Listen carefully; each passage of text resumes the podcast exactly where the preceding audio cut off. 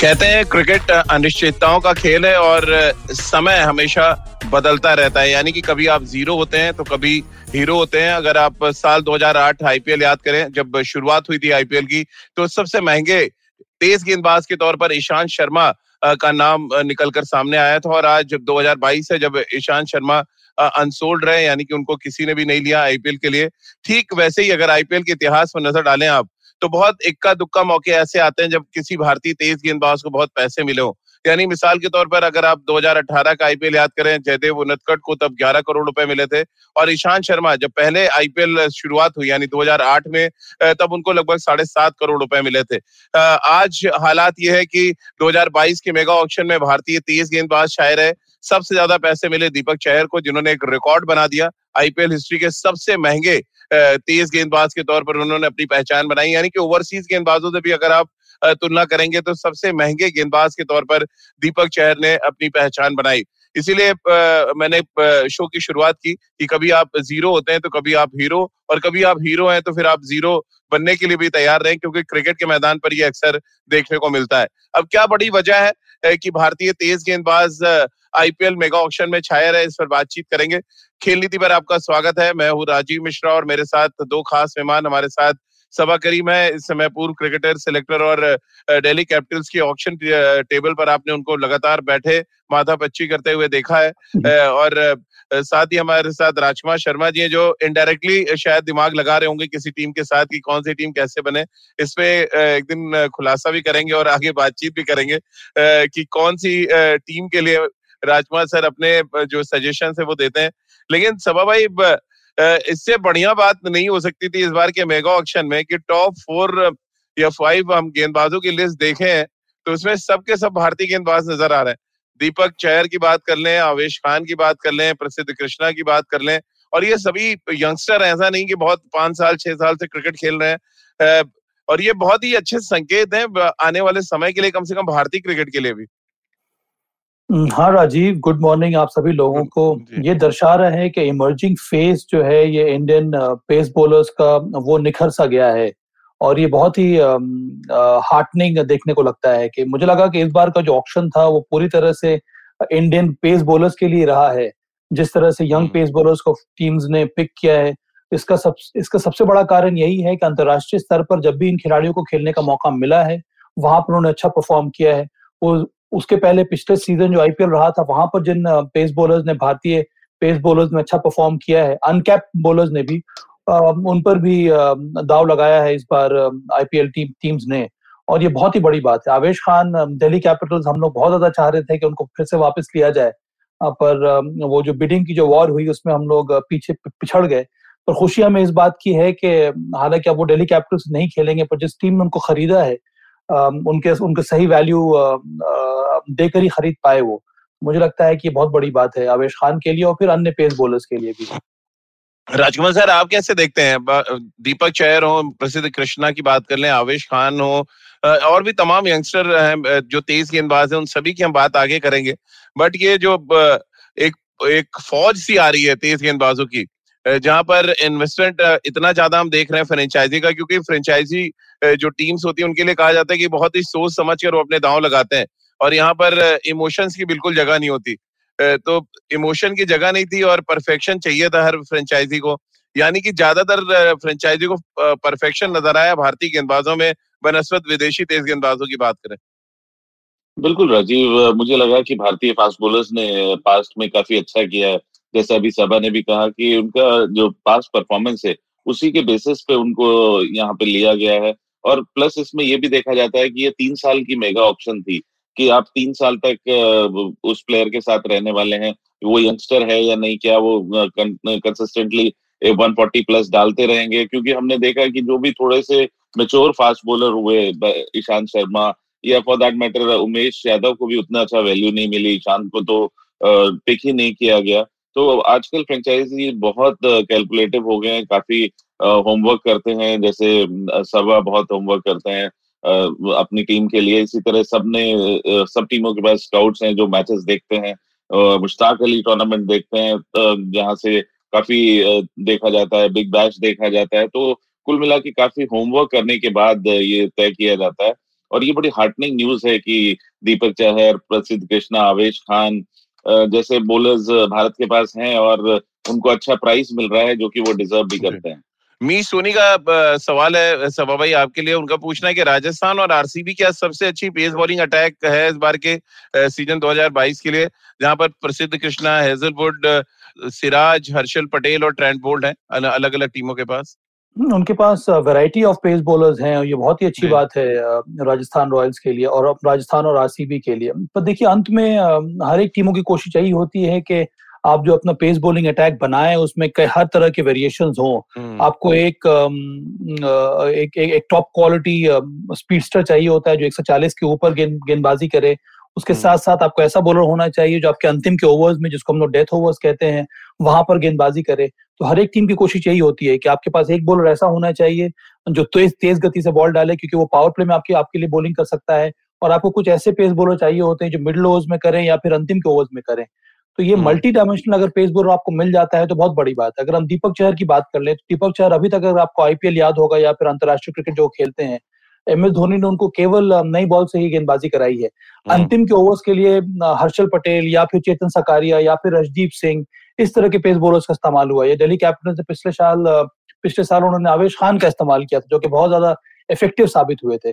तो wicket taking bowlers, उसके बाद मल्टी डायमेंशनल पेस बॉलर्स, उसके साथ साथ ऐसा पेस बॉलर जो नई बॉल से भी बॉलिंग कर ले या फिर अंतिम के ओवर्स में भी आकर बॉलिंग कर ले, तो इसी तरह की कॉम्बिनेशन की तलाश रहती है हर एक टीमों को। उसी वजह से अगर आप देखेंगे तो कॉम्बिनेशन कुछ इसी प्रकार का बना है हर एक टीमों के साथ। जी राजकुमार सर, हमारे कसार साहब व्यूवर हैं, उनका एक सवाल है, उनका पूछना है कि हमने यंग पेस बॉलर से बड़ा दांव लगाया लेकिन अरजान नागवासवाला एक लेफ्ट आर्म सीमर थे जो अनसोल्ड रहे, क्या रीजन आप देख रहे हैं कि डोमेस्टिक क्रिकेट में अच्छा करने के बाद भी उनको फ्रेंचाइजी उन पर अपना फेथ नहीं दिखा पाए?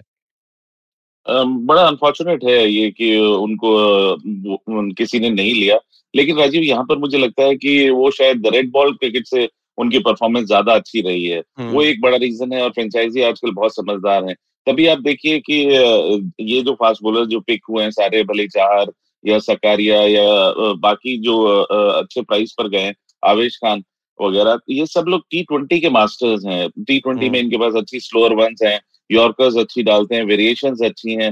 नागसवाला ने रणजी ट्रॉफी में शानदार प्रदर्शन किया है, लेकिन फ्रेंचाइजी उनपे फेथ नहीं कर पा रहे हैं उसके लिए, T20 के लिए।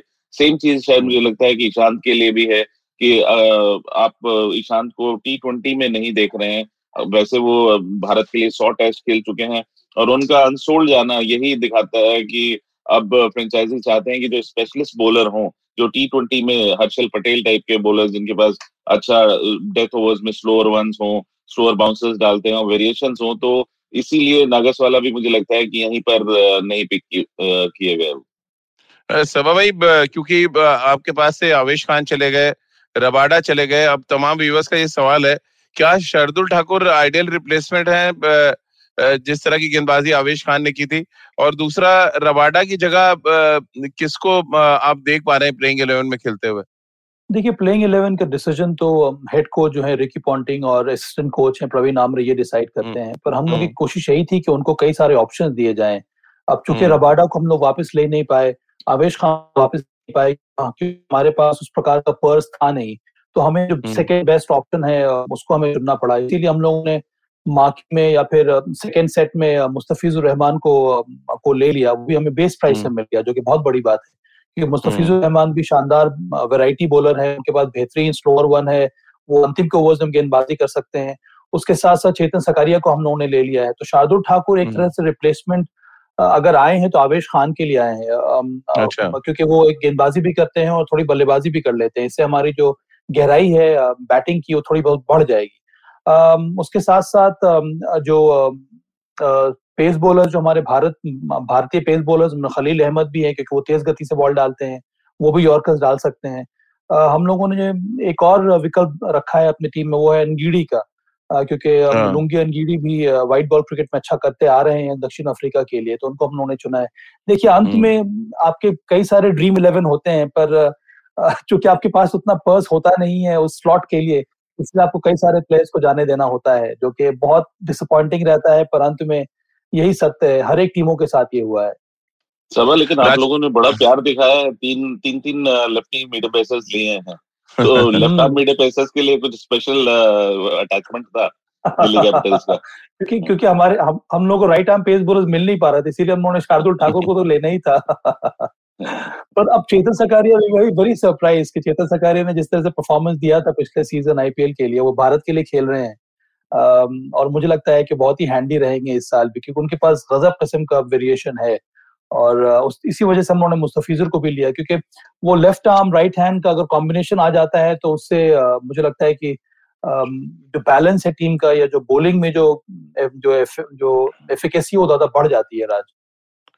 राजकुमार सर, मैं अभी लिस्ट देख रहा था जो पेस बॉलर्स जो ऑक्शन में सबसे महंगे बिके हैं, और बड़ा जो इसमें मजेदार बात है, दुनिया के नंबर 1 गेंदबाज पैट कमिंस वो बहुत नीचे हैं, दुनिया के सबसे बेहतरीन स्विंग गेंदबाज स्टैंड बोल्ट वो बहुत नीचे हैं, उनसे ऊपर प्रसिद्ध कृष्णा, आवेश खान, हर्षल पटेल जैसे गेंदबाज हैं जिन्होंने मैचेस बहुत कम खेले या खेले ही नहीं है। क्या रीजन आप देख रहे हैं कि इन गेंदबाजों ने विश्वास इतना ज्यादा जीता फ्रेंचाइजी का, क्या सबसे बड़ा रीजन है? क्योंकि पैट कमिंस, ट्रेंट बोल्ट हो या लुकी फर्ग्यूसन हो, ये सब अपने आप में बड़ा नाम है, लेकिन इनके ऊपर अगर ये गेंदबाजों की इनकी ऑक्शन लगती है तो कुछ ना कुछ फ्रेंचाइजी के जहन में होगा।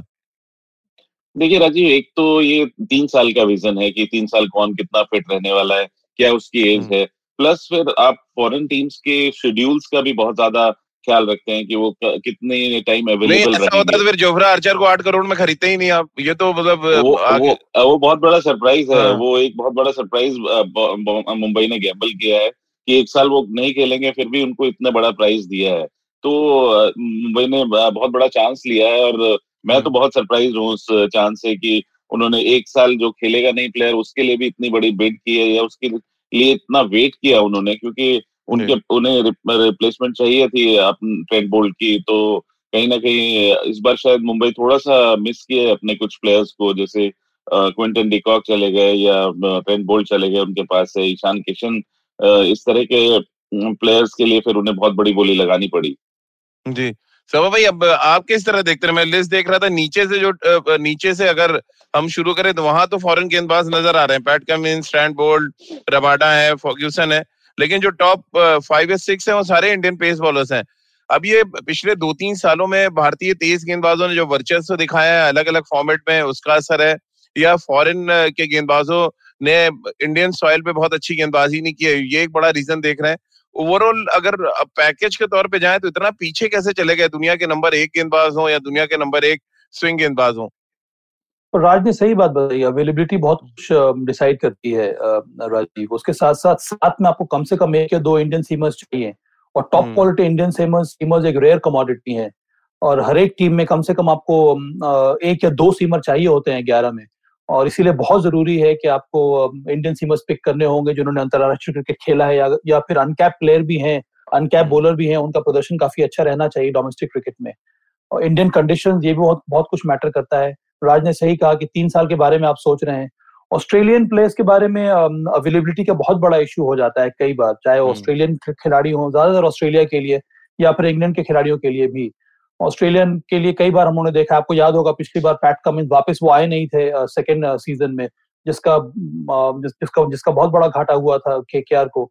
इस तरह से कई सारी बातें आती हैं, इसी वजह से हालांकि बोली लगी है, उतना ज्यादा हाई प्राइस पे ये प्लेयर्स गए नहीं है टीमों के पास, तो ये एक बहुत बड़ा फैक्टर रहता है। राजकुमार सर, क्योंकि भारतीय तेज गेंदबाजों का जिक्र हो रहा है, अब हमारे जो टेस्ट टीम के सबसे बेहतरीन गेंदबाजों में से एक है उमेश यादव, वो अनसोल्ड चले गए, ईशान शर्मा अनसोल्ड चले गए, यानी एक्सपीरियंस लोगों ने बेस प्राइस पर उमेश को बाद में ले लिया, बेस प्राइस पे 2 करोड़ पे ईशान शर्मा अनसोल्ड चले गए। जी, उमेश की टीम में शिवम मावी हैं जो 7.5 करोड़ में गए हैं, और उमेश भाई उसी पे आ रहा था, मैं उसी पे आ रहा था आगे। जी, अब ये क्या रीजन आप देख रहे हैं? ये 2 अलग अलग चीजें हैं जो हम देख पा रहे हैं ऑक्शन में दिखी है। मुझे लगता है राजीव, थोड़ा अनफॉर्चुनेट भी रहे कि जब उमेश यादव का समय आया तो तब तक शायद पर्स खाली हो चुका था, या सारी टीमें डिसाइड कर चुकी थी कि हमें कुछ पर्टिकुलर प्लेयर लेने हैं, और उमेश यादव भी बहुत ज्यादा नहीं जाने जाते T20 क्रिकेट के लिए। वहीं शिवम मावी एक एक्सपर्ट माने जाते हैं टी20 क्रिकेट में, प्रदर्शन उनका शानदार रहा है, कंसिस्टेंटली वो कोलकाता के साथ रहे हैं। तो आप जिस फ्रेंचाइजी के साथ लगातार खेल रहे हो तो एक फेथ भी रहता है, कॉन्फिडेंस रहता है, और एक मतलब हर फ्रेंचाइजी चाहता है कि वो मेंटेन करे अपने प्लेयर्स को, तो उसका भी फायदा हुआ है शिवम मावी को। और यंगस्टर है, प्रदर्शन उनका काफी अच्छा रहा है मुश्ताक अली टूर्नामेंट में। तो चलिए उन गेंदबाजों पर भी बात करेंगे जो आईपीएल हिस्ट्री में बहुत महंगे तो बिके, लेकिन आईपीएल सीजन 22 में उनका असर नजर नहीं आया। उन गेंदबाजों के बारे में बात करेंगे, साथ ही उन सीनियर खिलाड़ियों के बारे में भी बात करेंगे जो अनसोल्ड गए और उनका सोशल मीडिया पे जिस तरह का रिएक्शन आया उस पर भी बातचीत करेंगे। एक छोटा सा ब्रेक ले रहे हैं, तुरंत हाजिर होते हैं।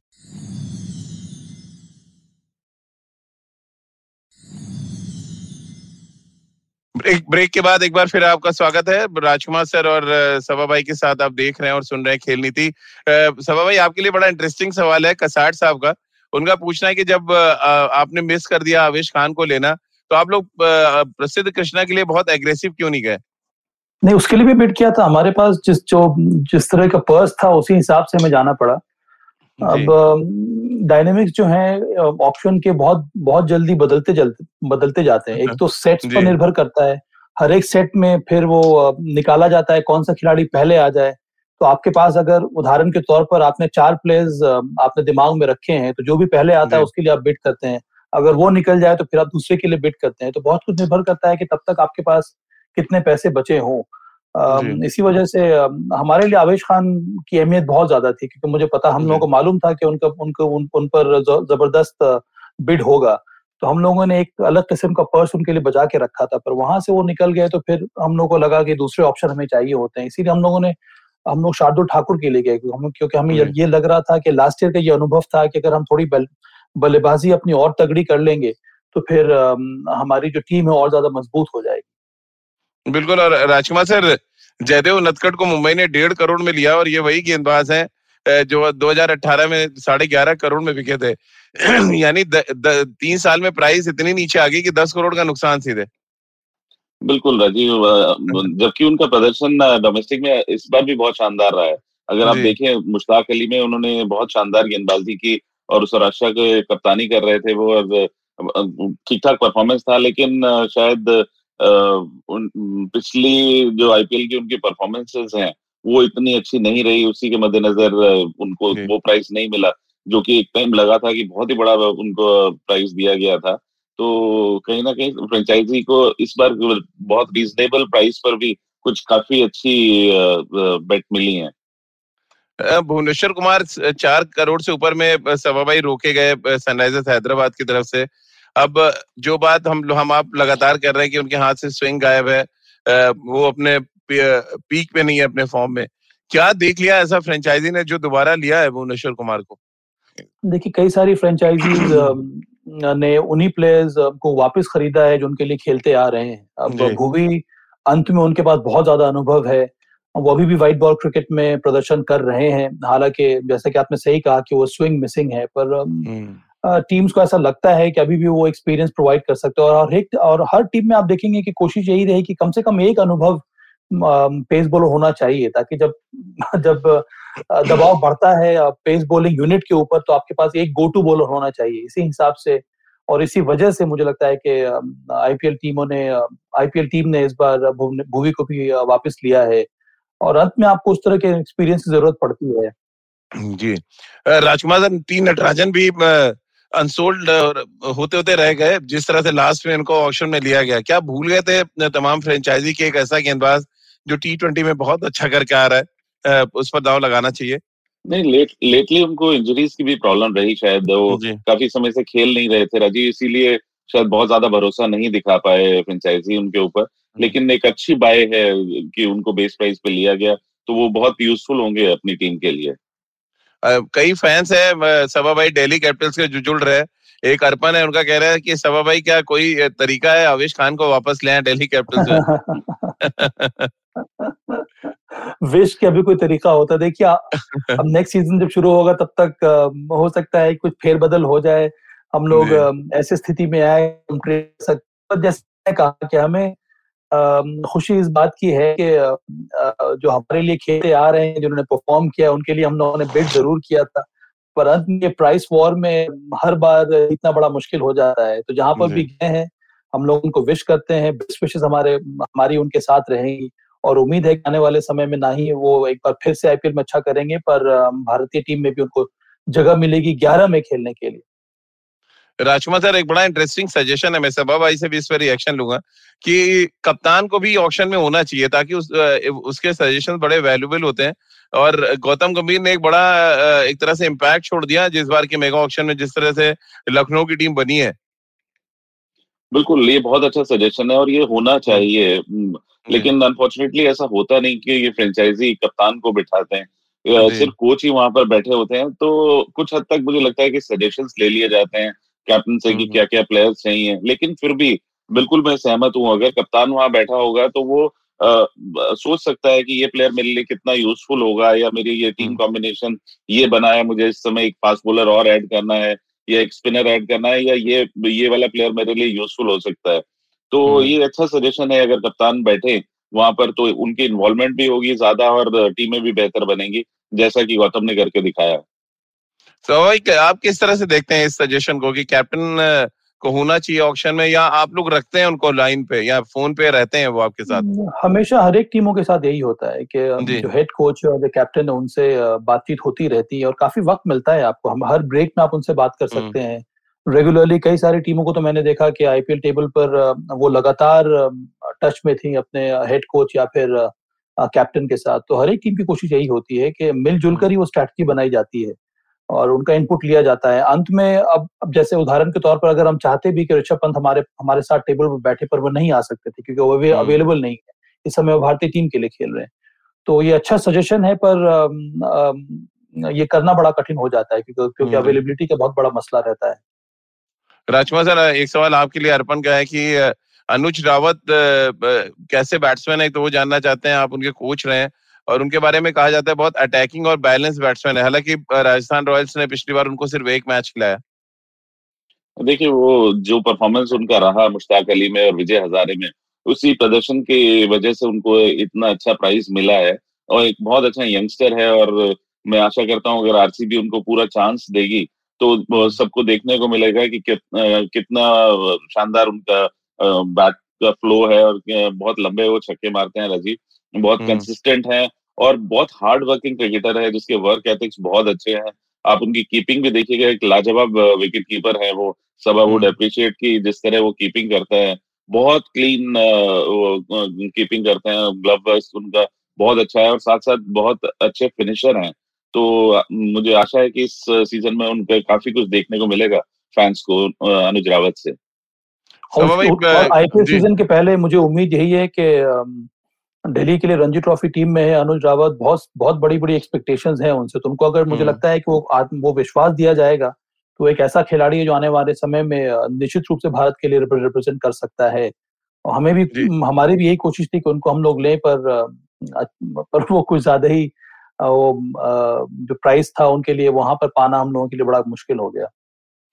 मैं सरप्राइज हूं राजीव एक प्लेयर के लिए, तन्मय अग्रवाल, जो हैदराबाद के कैप्टन थे और मुश्ताक अली टूर्नामेंट के हाईएस्ट रन गेटर हैं वो, उनको नहीं लिया गया जबकि वो बहुत अटैकिंग बैट्समैन है, मुश्ताक अली के हाईएस्ट स्कोरर है। तो बड़ा अनफॉर्चुनेट है कि जो हमारा डोमेस्टिक क्रिकेट का जो हाईएस्ट रन गेटर हो उसको कोई फ्रेंचाइजी ना ले। तो आई एम रियली सरप्राइज्ड और शॉक्ड कि उनको क्यों नहीं लिया गया।